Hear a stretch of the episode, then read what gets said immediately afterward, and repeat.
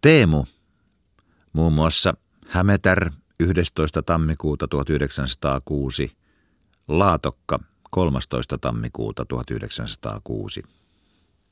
Kirje Helsingistä. Politiikka.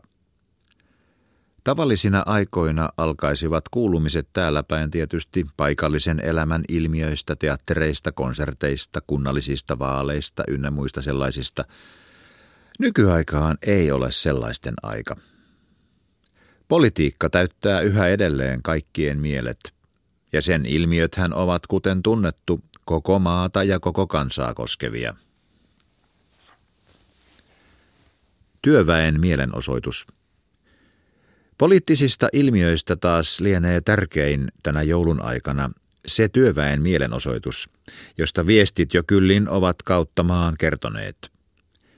Se on tärkeä erityisesti sen rauhallisen ja täsmällisen luonteen takia. Työväki ilmoitti, mitä se vaatii. Äänioikeutta ja yksikamarista eduskuntaa. Mutta se lupaa lojaalisesti odottaa, mitä valtiopäivät tässä suhteessa tulevat päättämään – Vasta siinä tapauksessa, että Suomen säädyt vastoin kaikkea odotusta ja olettamista eivät tulisi työväen vaatimuksia täyttämään, aikoo se ryhtyä sellaisiin pakkokeinoihin kuin suurlakko on. Asema on siis siinä suhteessa täysin selvitetty. Valtiopäivät saavat nyt aprikoida asiaa siihen katsoen, mitä edessä on.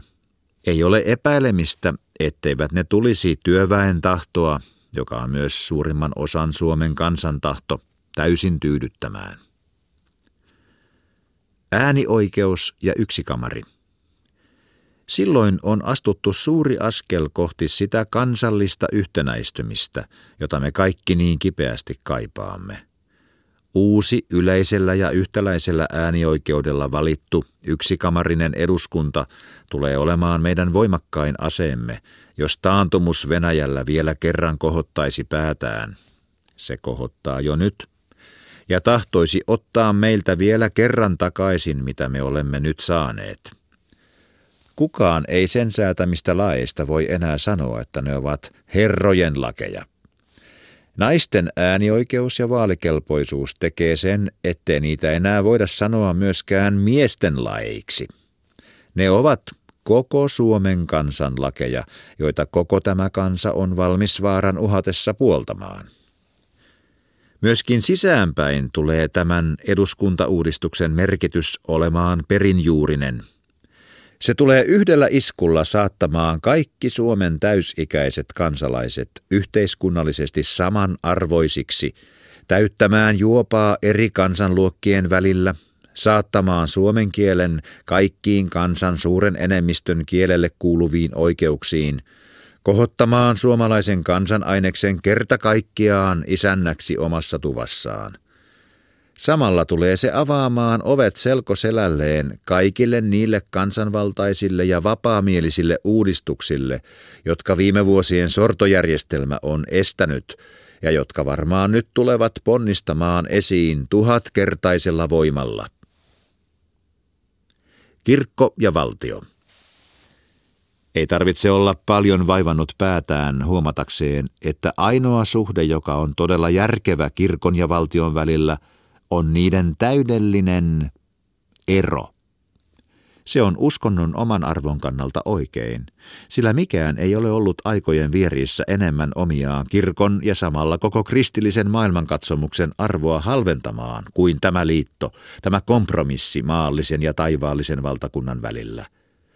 Kun Rooman keisarit aikoinaan huomasivat, etteivät ne voineet kristinuskoa tukahduttaa, ottivat ne sen valtion uskonnoksi. Kirkko sai täten paljon maallisia etuja, olipa aikoja kuten esimerkiksi keskiajan lopulla, jolloin sen maallinen valta oli keisarienkin valtaa mahtavampi. Mutta tätä varten täytyi sen luopua suureksi osaksi omasta olemuksestaan. Sen täytyi alistua hallitsijain vallanhimon ja kansojen itsekkäisyyden palvelukseen – Rukoileehan se vielä tänäkin päivänä Jumalaa suojaamaan valtakunnan sotajoukkoja maalla ja merellä, vaikka jo vanhan testamentin aikainen käsky kuului, älä tapa.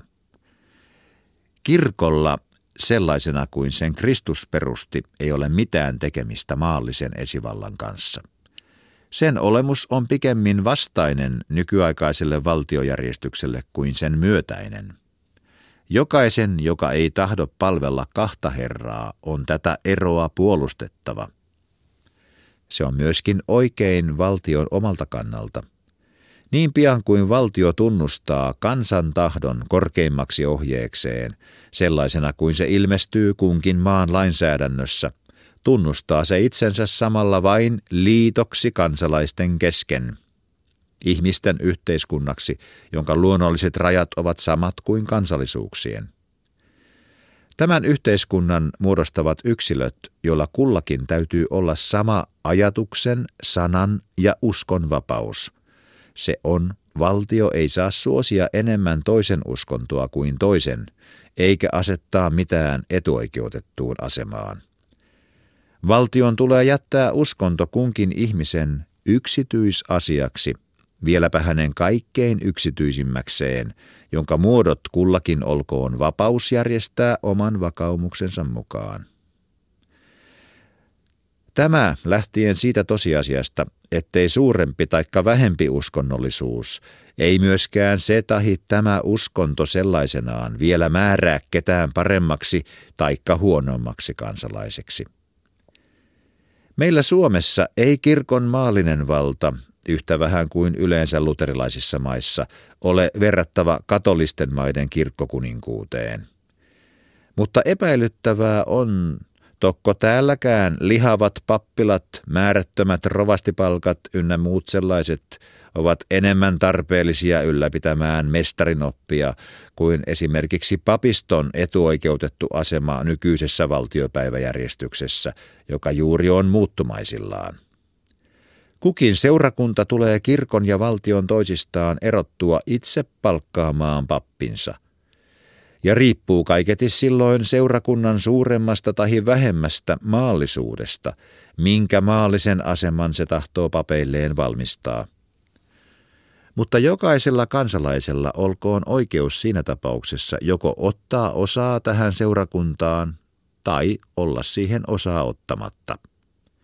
Kaikki papiston nykyinen kansliatoimi tulisi tietysti jätettäväksi kunnallisille viranomaisille. Mahdollisesti tulisi tästä erosta kirkko voittamaan, mahdollisesti myöskin valtio. Mutta pääasia on, että se on oikein ja että siten jälleen olisi astuttu yksi askel kohti sitä kansalaisten tasa-arvoisuutta, johon pyrkii kansanvaltainen yhteiskunta. Koulut. Toinen yhtä tärkeä, ellei vieläkin tärkeämpi kysymys on koulureformi. Ei voi eikä saa olla samantekevää kansalle, miten sen nuorisoa kasvatetaan. Juuri tästä riippuu kansan tulevaisuus. Ja tässä suhteessa täytyy meidän myöntää, että Suomen kansan nuoria ei nykyään kasvateta lähimainkaan siinä hengessä, että ne kerran olisivat valmiit astumaan sen uuden Suomen täyskelpoisiksi kansalaisiksi, joka silmiemme edessä häämöttää. Mutta siitä voimme joskus toiste puhua. Olkoon tällä kertaa vain kylläksi viittaus, että tälläkään alalla ei riitä palaaminen asemaan ennen vuotta 1899. Meidän on tällä kertaa velvollisuus ja tilaisuus, mikä ihana tilaisuus, luoda uutta eikä uneksia vanhaa. Ainoastaan venäjän kielen oppituntien rajoittamisella eivät koulumme vielä tule mallikelpoisiksi, yhtä vähän kuin ne ovat koskaan olleet sitä.